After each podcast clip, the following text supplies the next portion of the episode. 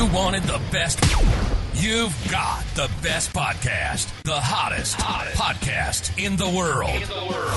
The Chris Voss Show, the preeminent podcast with guests so smart you may experience serious brain bleed. Get ready, get ready. Strap yourself in. Keep your hands, arms, and legs inside the vehicle at all times, because you're about to go on a monster education roller coaster with your brain. Now, here's your host, Chris Voss. Hi, folks. Chris Voss here from the ChrisVossShow.com, the ChrisVossShow.com. Hey, welcome to another podcast episode of the Chris Voss Show.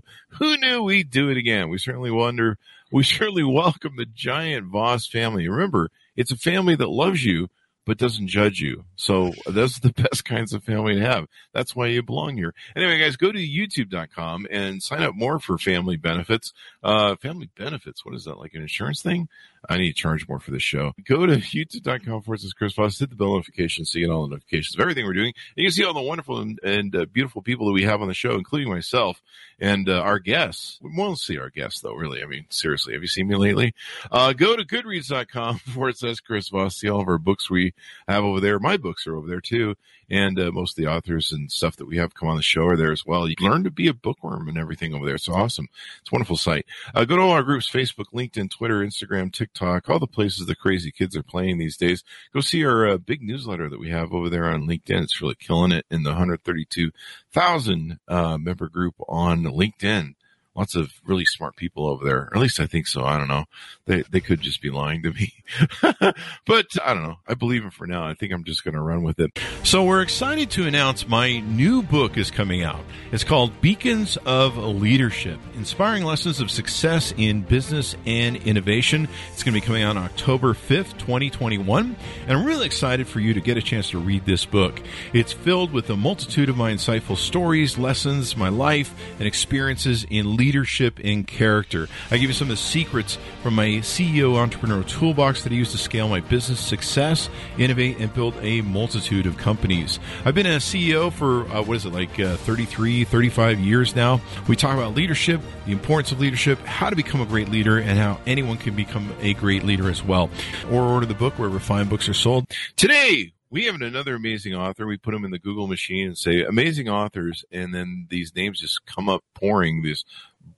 wonderful new books they're coming out with. And uh, today we have another who is uh, graced us with her presence on the show. This book is going to be coming out March 15, 2022. So the beautiful part about that is uh, you can be your book clubs, your neighbors, or whoever you compete with to read the book first. You can pre-order that baby right off the interwebs, wherever fine books are sold. The name of the book is called The Anatomy of Anxiety. I just got excited just reading that. Understanding and overcoming the body's fear response. Let me cut that again so people don't assume that's the title. The Anatomy of Anxiety, Understanding and Overcoming the Body's Fear Response. People are going to be like Googling that other thing I said. and we have Dr. Ellen Vora on the show with us. She's going to be telling us about this amazing book, her studies, her research, and everything that went into it. She is a holistic psychiatrist, acupuncturist, and yoga teacher. She takes a functional medicine approach to mental health, considering the whole person and addressing imbalance at the root. Dr. Vora received her BA from Yale University and her MD from Columbia University, and she is a board certified in psychiatry and integrative holistic medicine. She lives in New York City with her husband and daughter. Welcome to the show, Ellen. How are you? Chris, thanks so much for having me here. I'm doing well.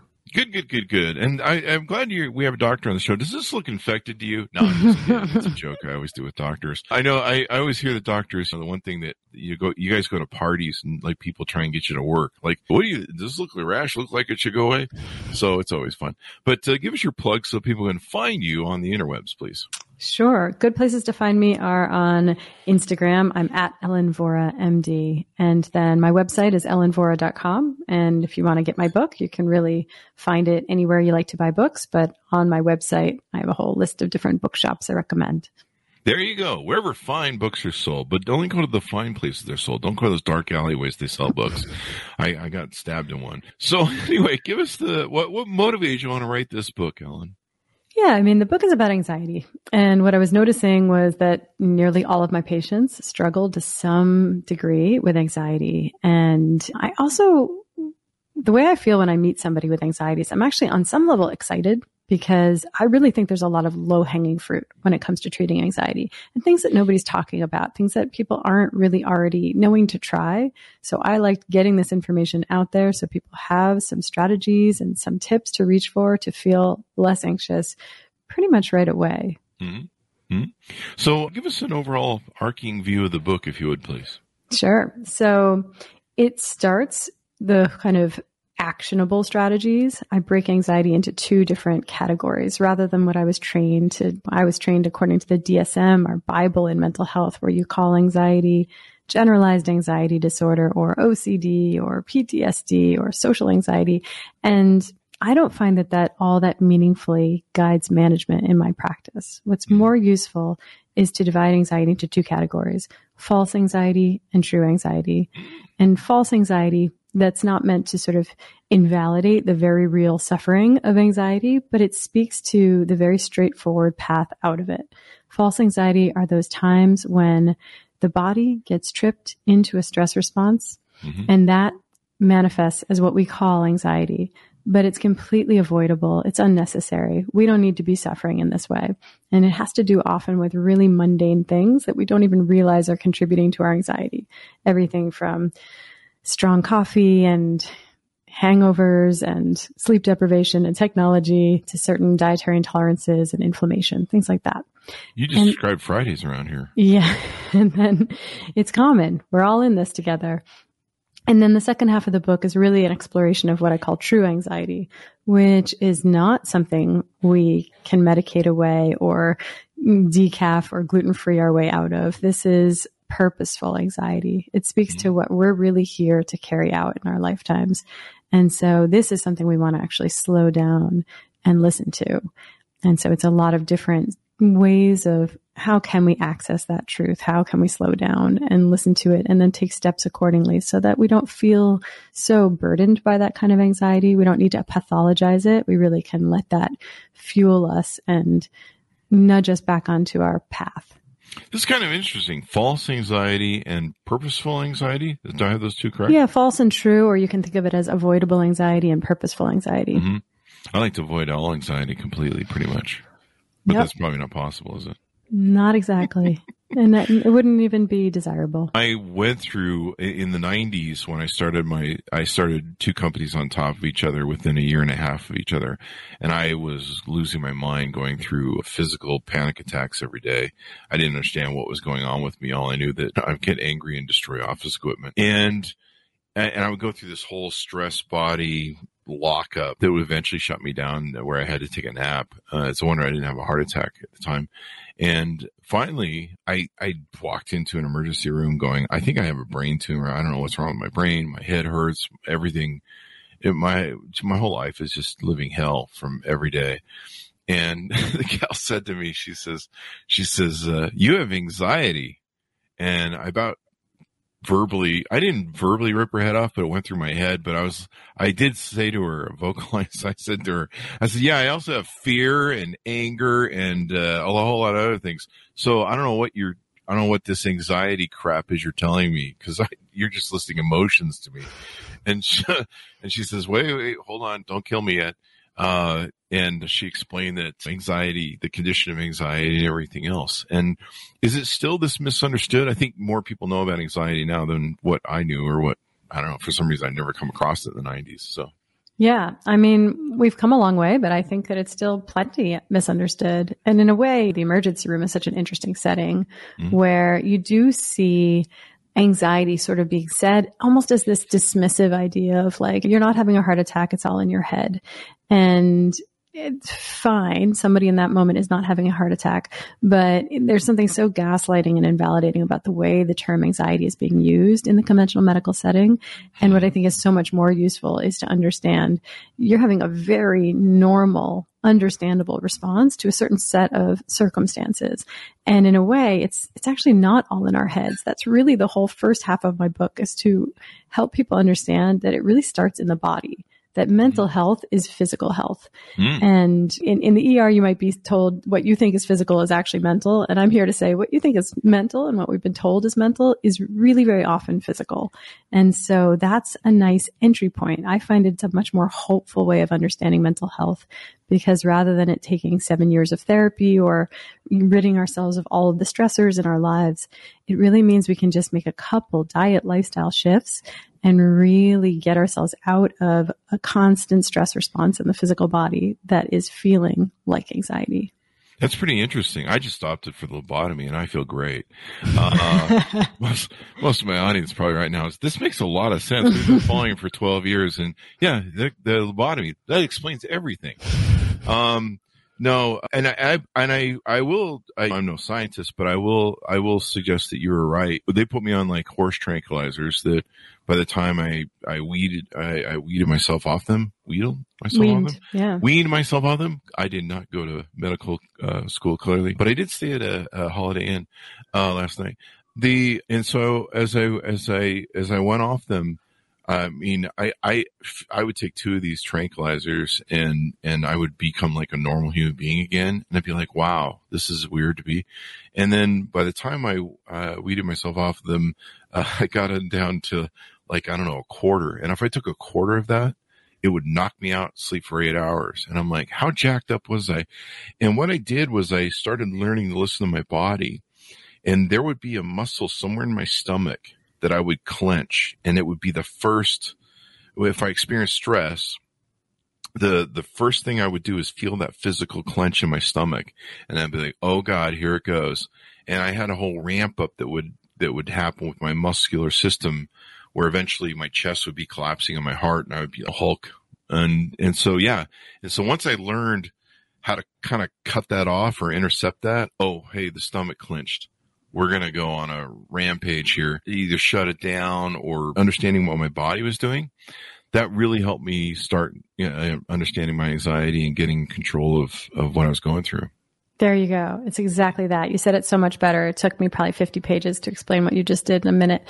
It's, we want to slow down and listen to our body. So much of our anxiety starts there, whether it's a clenching, like a muscle tension in the stomach, or we're drinking slightly stronger coffee that day. We're coming down from alcohol. Our blood sugar is crashing. That's an incredibly common one mm. where so many of us are operating on a day to day basis on a blood sugar roller coaster because the modern American diet is really just refined carbohydrates and coffee drinks that are secretly milkshakes and rosé all day. And so we're, our blood sugar is swinging up and down. And when our blood sugar crashes, this induces a stress response in the body that can feel synonymous with anxiety. So it's really helpful to observe and listen and start to identify that's what trips my body into a state of stress, which feels to me like what I'm calling anxiety. And my body would just use it as an escalator. It was like, as soon as that, that stomach part, whatever that muscle was in my stomach that got tripped, it would just turn into like 10, 15 minutes. I'd be a raging, angry muscle destruction machine. And, and learning where that started was like really important for me to try and get control of my life again and, and wean myself off of, I think Zoloft is what they had me on. And I think within about nine months I was off it. I've gone back once or twice when I've gone through some really hard times in my life. But now how, let me ask you this. How different is anxiety than like OCD or obsessive compulsive, well, that is obsessive compulsive disorder, or what's the other thing I'm looking for? ADHD and stuff. How, uh, how do these all play together or are they very different? It does all play together. I mean, they're definitely different disorders. I remember when someone was once describing the difference between depression and anxiety. I think it's Johann Hari who wrote the book Lost Connections. I think he has a new book out now too. He's great. He, he put it as these are different covers of the same song. Mm. Like in many ways, same lyrics, really different quality to them though. We of course know that there's certain overlaps on a, on a really, in terms of our neurochemistry, serotonin plays a role in both. But what I find is interesting is that basically I think it has a lot more to do they can have a common root cause and then how they show up in you has more to do with our individual variation. And so, but I do think that there's some difference between, say, OCD, I find very often has an inflammatory basis. ADHD, I find very often has something related to the quality of sleep which in turn has often something to do with the quality of breathing, whether we're able to breathe effectively through our nose. Mm. It can be so many, many other things. And I get a lot of grief on the internet where people say, no, it doesn't have to do with sleep or breathing. It's just a genetic disorder. This is neurodivergence. And that's all true. That's all valid. But I'm always interested in figuring out what are potential root causes. And all of these different conditions can have slightly different root causes. So it's worth investigating because if you can identify and address a root cause of a mental health issue, you can improve symptoms dramatically.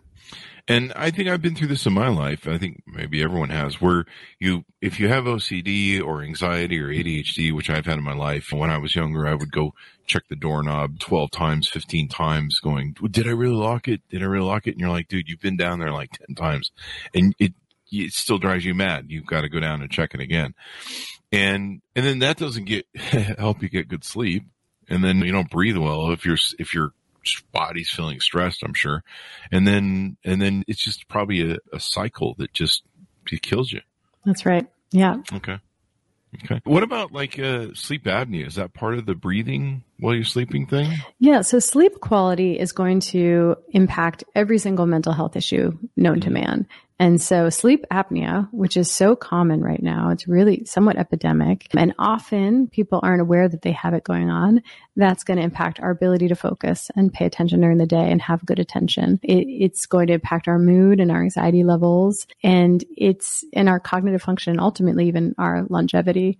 So something like sleep apnea, whenever I had the tiniest inkling and suspected in somebody, I always want them to go and get a sleep study so that they can at least know that they have it going on. Typically, the next step is to do something like a CPAP machine.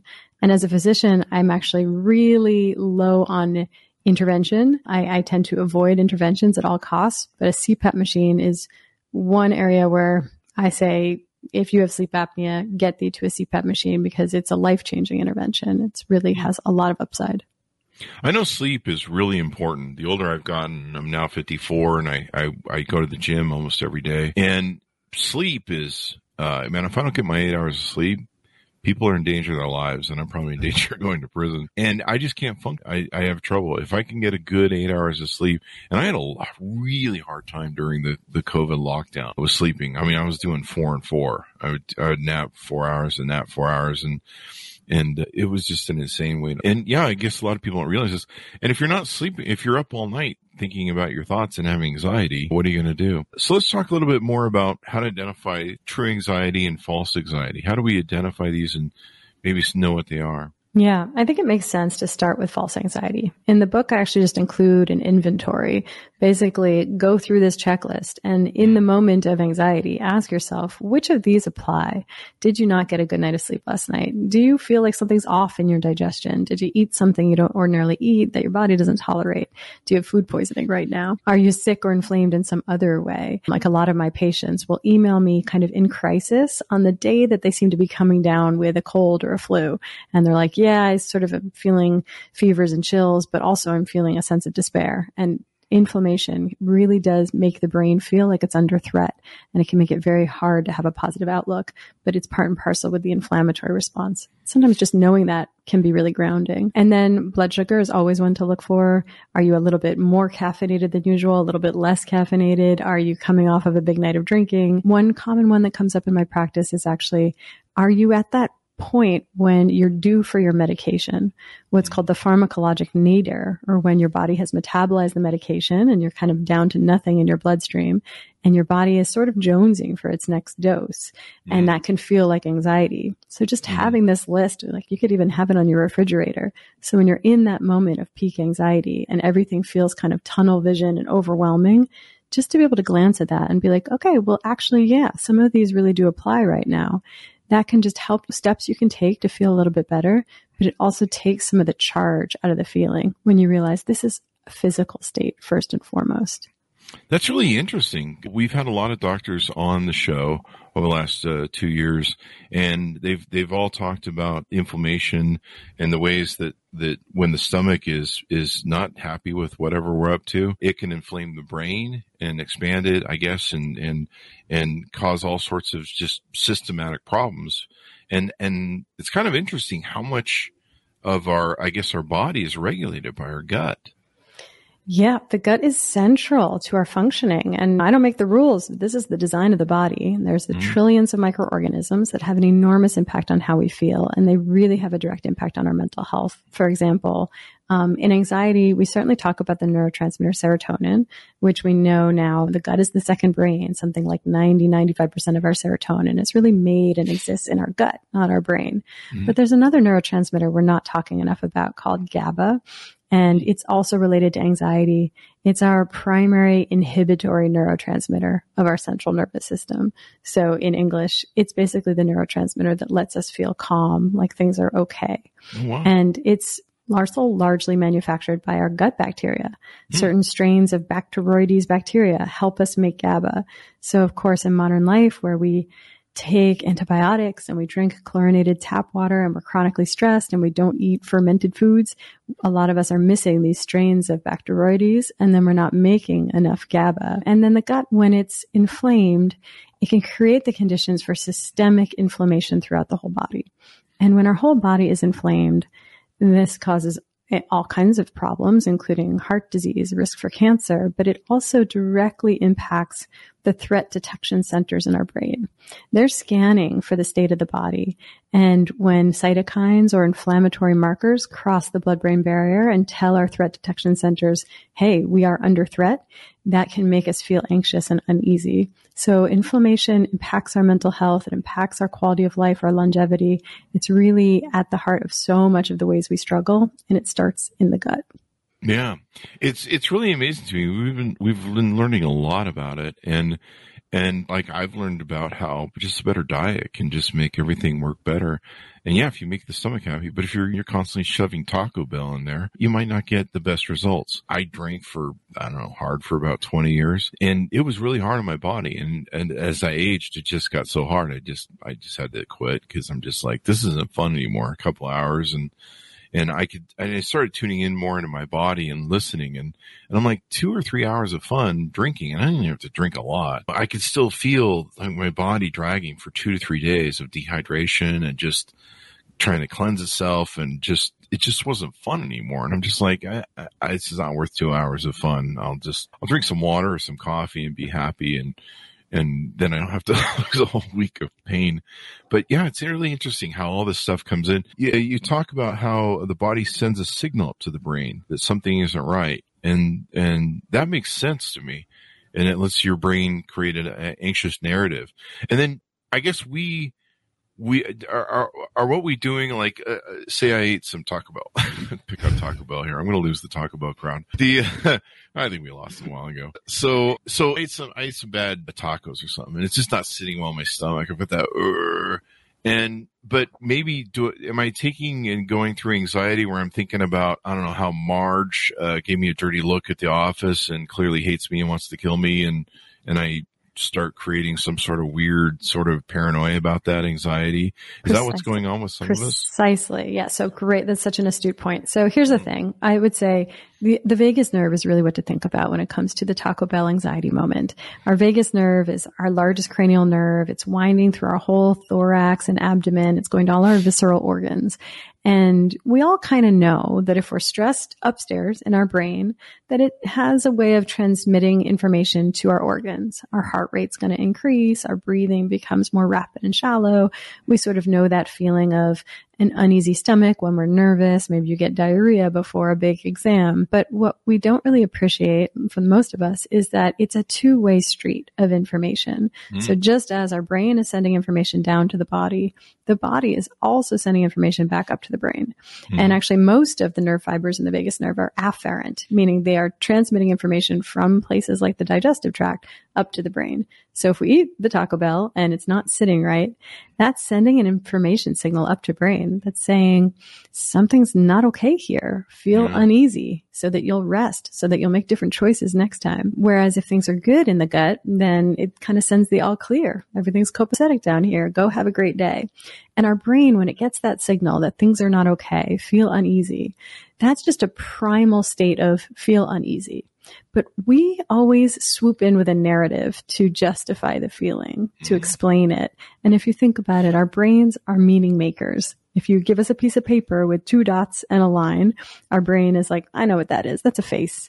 And if you give us the vagus nerve saying something's really not right here, we tell ourselves, ah, oh, it's because of that look that Marge gave us. We'll swoop in with a narrative to make sense of the sensation, but it's mm. actually first and foremost a physical state.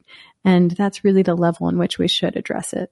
Yeah. Hang on one second. Hey, can you guys call Marge? Tell her she gets her job back. Sorry, it was Taco Bell. I'm sure she'll understand. Yeah, it's okay.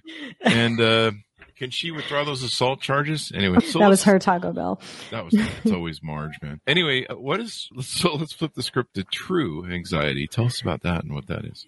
Yeah, it's it's purposeful. This is where I think we over pathologize anxiety, and sometimes this anxiety is really kind of our true north. It has to do with our calling, what we're here uniquely to do. We have a unique set of skills and perspective, and there's a contribution we can make here. And it's not like super, it doesn't have to be heavy. We don't have to think of this as like, I have to save the world or make the world a better place.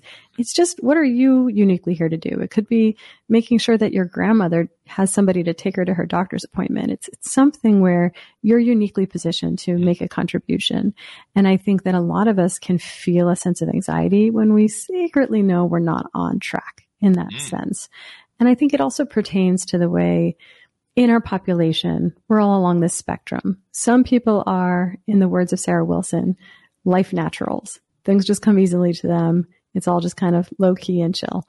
And that's fine. We need our life naturals, be our pilots and our surgeons. And it's great that, that they're here. But we also have our sensitive folks, our anxious folks.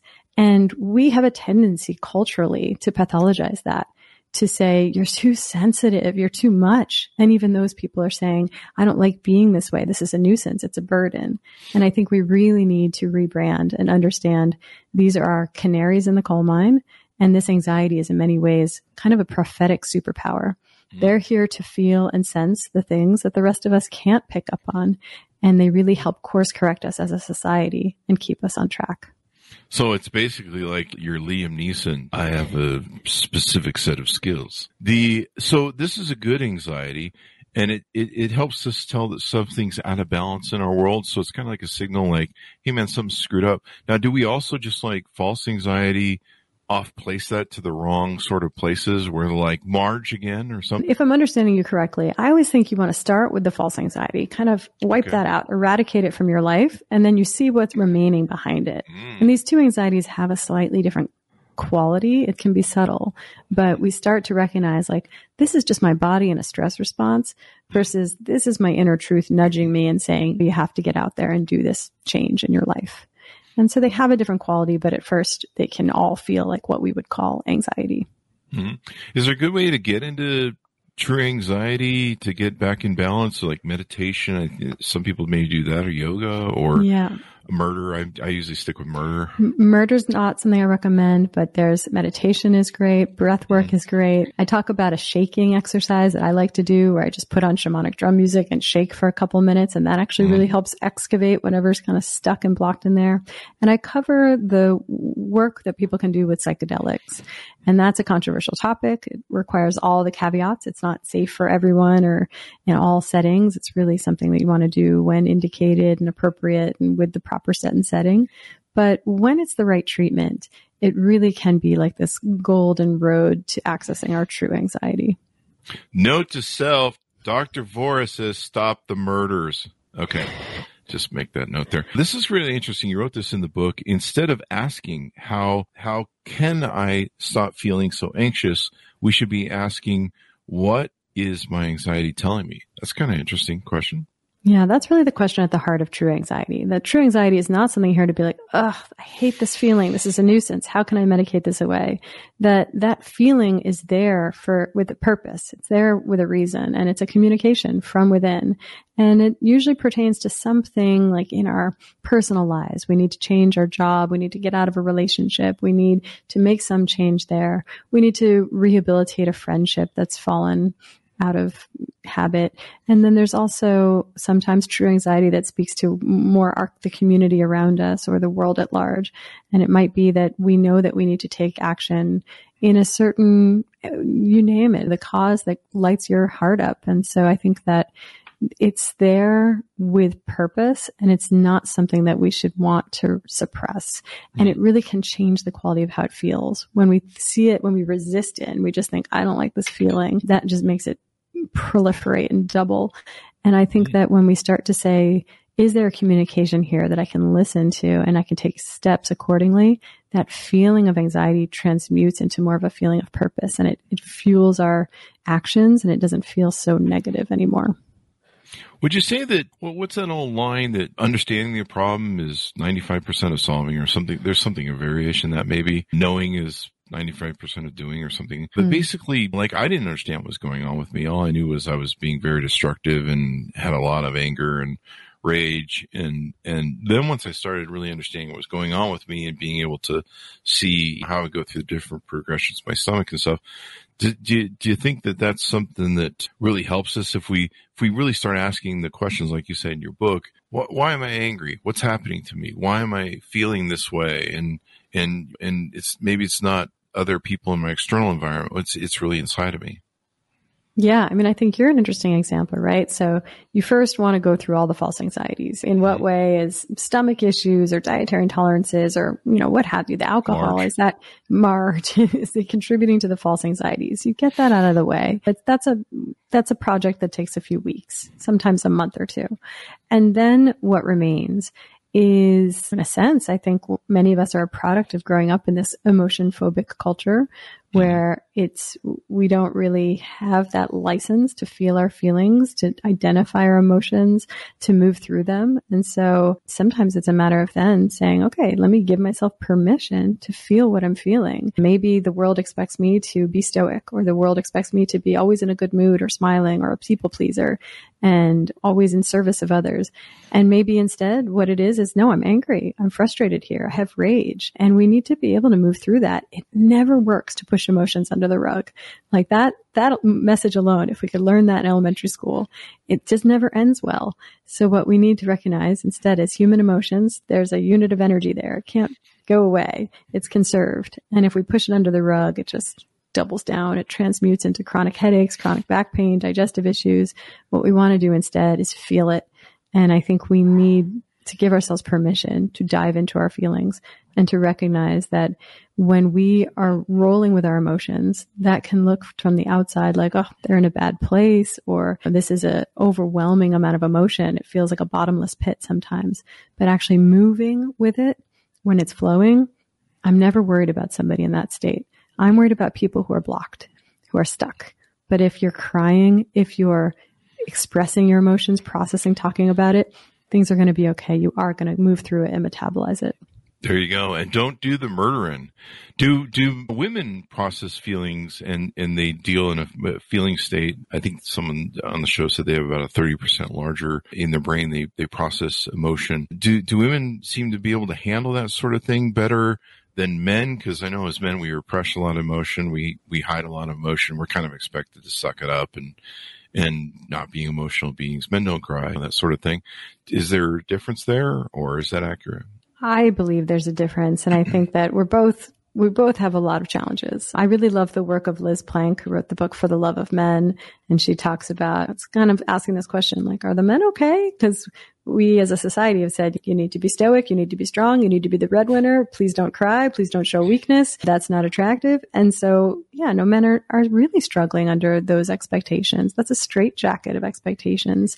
And men need to be able to be vulnerable, to be weak sometimes, to have their feelings and their emotions. And then women, it's an entirely different set of problems. I think part of what is maybe most challenging for us is this expectation to always be in service of others. I think that a lot of the conditioning that women get is that we're not allowed to inconvenience other people. We're not allowed to, like, there's a whole really damning idea around a woman being selfish. And I think that gets women really into a lot of trouble because what we do is we compromise our own needs, our own energy, like forever. And then we're deeply burned out.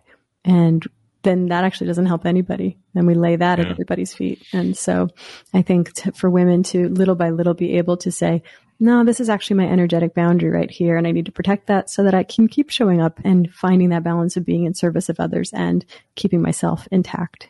Yeah. It's like, it's, it's like, it's the mom who feeds everybody else in the family, takes care of everybody else, and then feeds herself last, and all the giving things that women do. Although I, I think there's a whole other bit of selfish on TikTok. If you want to check in there, you probably have some clients.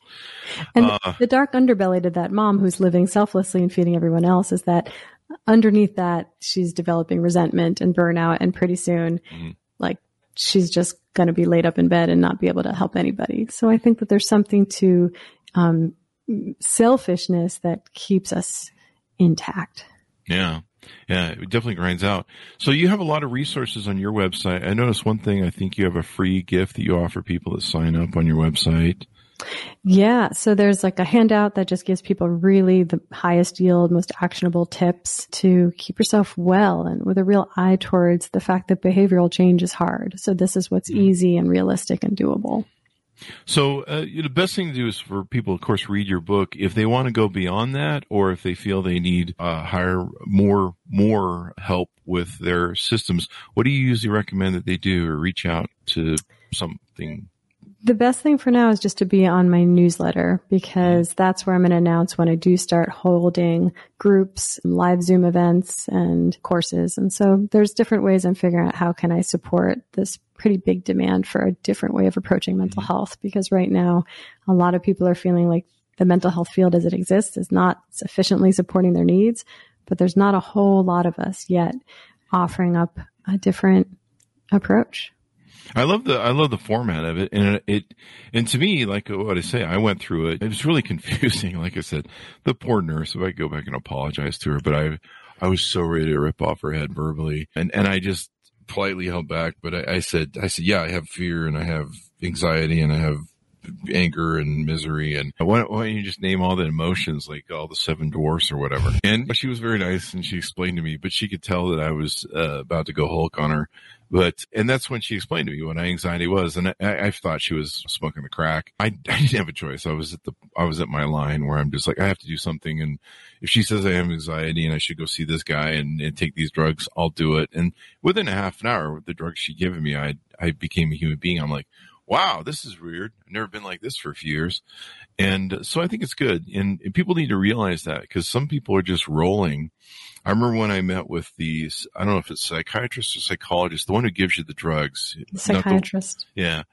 And he says, he says, I'll bet you think about the same subjects every day at the same time. And I said, no, you're full of crap. You're full of crap. And he goes, he goes, keep a journal. He goes, he goes, you watch because a lot, a lot of people, we get so much in our heads with anxiety and OCD and stuff. We don't realize how much we're just rotating the same crap. And he, he made a bet with me. He goes, he goes, keep a journal. He goes, I want you to monitor, you know, what your, what the shifting thoughts are in your mind and the times that you do them. And son of a gun, he was so at 10 o'clock. I was thinking about, I don't know, whatever the hell it was, right? Same thing every day. 11 o'clock, 12 o'clock, same thing. It was the same rotation of anxieties and OCD that I was having. And it was just madness because it was, I, I who knows how long I've been operating for that long. It's crazy. And there's your Marge effect. So like while the cortisol comes on in the morning with the coffee, we have those stressful responses. And then as mm-hmm. we have our lunch and we have, we eat gluten and dairy and sugar, then we get leaky gut and all these opiate like qualities of these foods hitting our brain. We get kind of fuzzy and bleary eyed and we feel like, oh, I'm totally unmotivated and hopeless. And then we often, many of us have kind of a crash and a come down from a variety of mm-hmm. different hormones and chemicals later in the day. We kind of sundown and then we feel despair and rinse and repeat the next day. And, and so much Marge. of it. And then Marge comes in and, and, and acts as our explanation for why we're feeling that way. But it's really first quite chemical. I'm sorry, Marge. Poor Marge. I mean, we can hire her back, I'm sure. So, what what have we touched on that we you want to touch on before we go out tease out about? I'll touch on medications because you brought it up here and there. I think mm-hmm. we're in a moment right now where, and I'll say first of all, just as a caveat, I am not dogmatically against psychiatric medication. I, I'm a psychiatrist. I'm the one who writes the drugs. I prescribe medication. I have patients who I start on medication, seldom, but it happens. But my book has a very it, it's an alternative to pharmacologic interventions. Mm. Mainly 99% of psychiatrists, no problem. Like th- this is how we are trained to meet the mental health needs is to write a prescription. And I find that that doesn't help everyone sufficiently. So I'm here to offer a message of hope that even if you're not sufficiently helped by meds, if maybe they worked at the beginning and they faded over time, or you want to be off of them, or you don't want to start them, there are other things that we can do to support your mental health. But I also want to acknowledge that there are people out there who are on their meds who think about getting off of their meds. And I think we have a little silent epidemic of the struggle with getting off of psychiatric medications. And I think it's really important for people to recognize these are powerful psychoactive substances. They have a very real withdrawal like any illicit drug. They have a real withdrawal. So if you're getting off of a med and you feel lousy, we get messaging that tells us that's relapse. And that's a reason to think that the med was helping you and that you should go right back on it. And I think that that is withdrawal. And we want to recognize it as such. And take any medication taper so much more slowly and support it in all kinds of ways. You want to work with a practitioner who really knows their way around medication and tapering and to just recognize what you're working with. Um, people get off of meds successfully, yeah. but you want to go slowly and you want to realize that those symptoms that come up are largely withdrawal. And what's interesting about your book and, and what you just said is that that's what I recognize. Over nine months, I slowly I slowly weaned myself off of the meds, but I was also figuring out, like what you've written about in your book, what my body was doing and how to cut it off at the pass when I'd feel the stomach clench. And I'd be like, okay, let's just go. I, I, I wouldn't go meditate, but I just kind of, okay, time to disengage from whatever's pissing me off. And we need to go to a quiet space and just kind of not let the, the next steps go. And I think some of it was a little bit, bit of breathing, which is kind of meditative actually. But yeah, I was able to figure that out. But yeah, you shouldn't do it I've had some friends that recently they they they were having some issues. They got on Zoloft, and then of course, the hardest thing people have is is waiting to get that right dosage that finally kicks in, and you have that normal moment. Like I think a month went by, and my doctor, I'm like, nothing's happening. My doctor's like, you'll know when it happens, Chris, and I'm like, dude, I don't know this freaking guy. And then yeah, I'll never forget the moment. It was like the most clear moment of my life where I was just like, I could pick up thoughts and put them down again. I'm like, whoa, this is really wild. And people don't, number one, have that patience and then they, and then they, and then they can throw it away. And one of my friends, he got really sick going off of antidepressants. He just decided that he was going to stop one day. And yeah, no, cold turkey, it's, I would even, I would even kind of warn people to say, like, I even think of it as potentially a little neurologically damaging. I think it's mm-hmm. really not something you want to play around with. And you want to go so slowly and really support it in all kinds of ways with nutrition, with a meditation practice, even with some supplements and detoxification support. Yeah. Yeah. And stay away from Marge because Marge is always at fault. She gets a bad rap. Poor Marge. well, it's been wonderful having the show, Ellen. Thank you for coming on and sharing this uh, brilliant stuff with us. Chris, thank you so much. Thank you. Thanks, my audience, for tuning in. Give us your plugs, Mar- uh, Ellen. Marge. called you Marge. Give us your plugs, Ellen. you can find me at marge.com and you should go buy it now. uh, again, I'm on Instagram, but all the things, Twitter, TikTok, even. I'm at Ellen Vora MD. And then my website is ellenvora.com.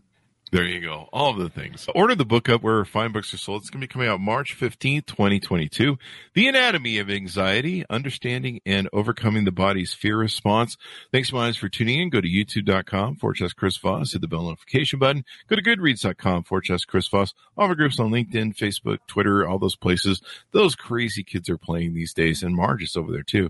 Anyway, guys, thanks for tuning in. My apologies to Marge and I'll see you guys next time.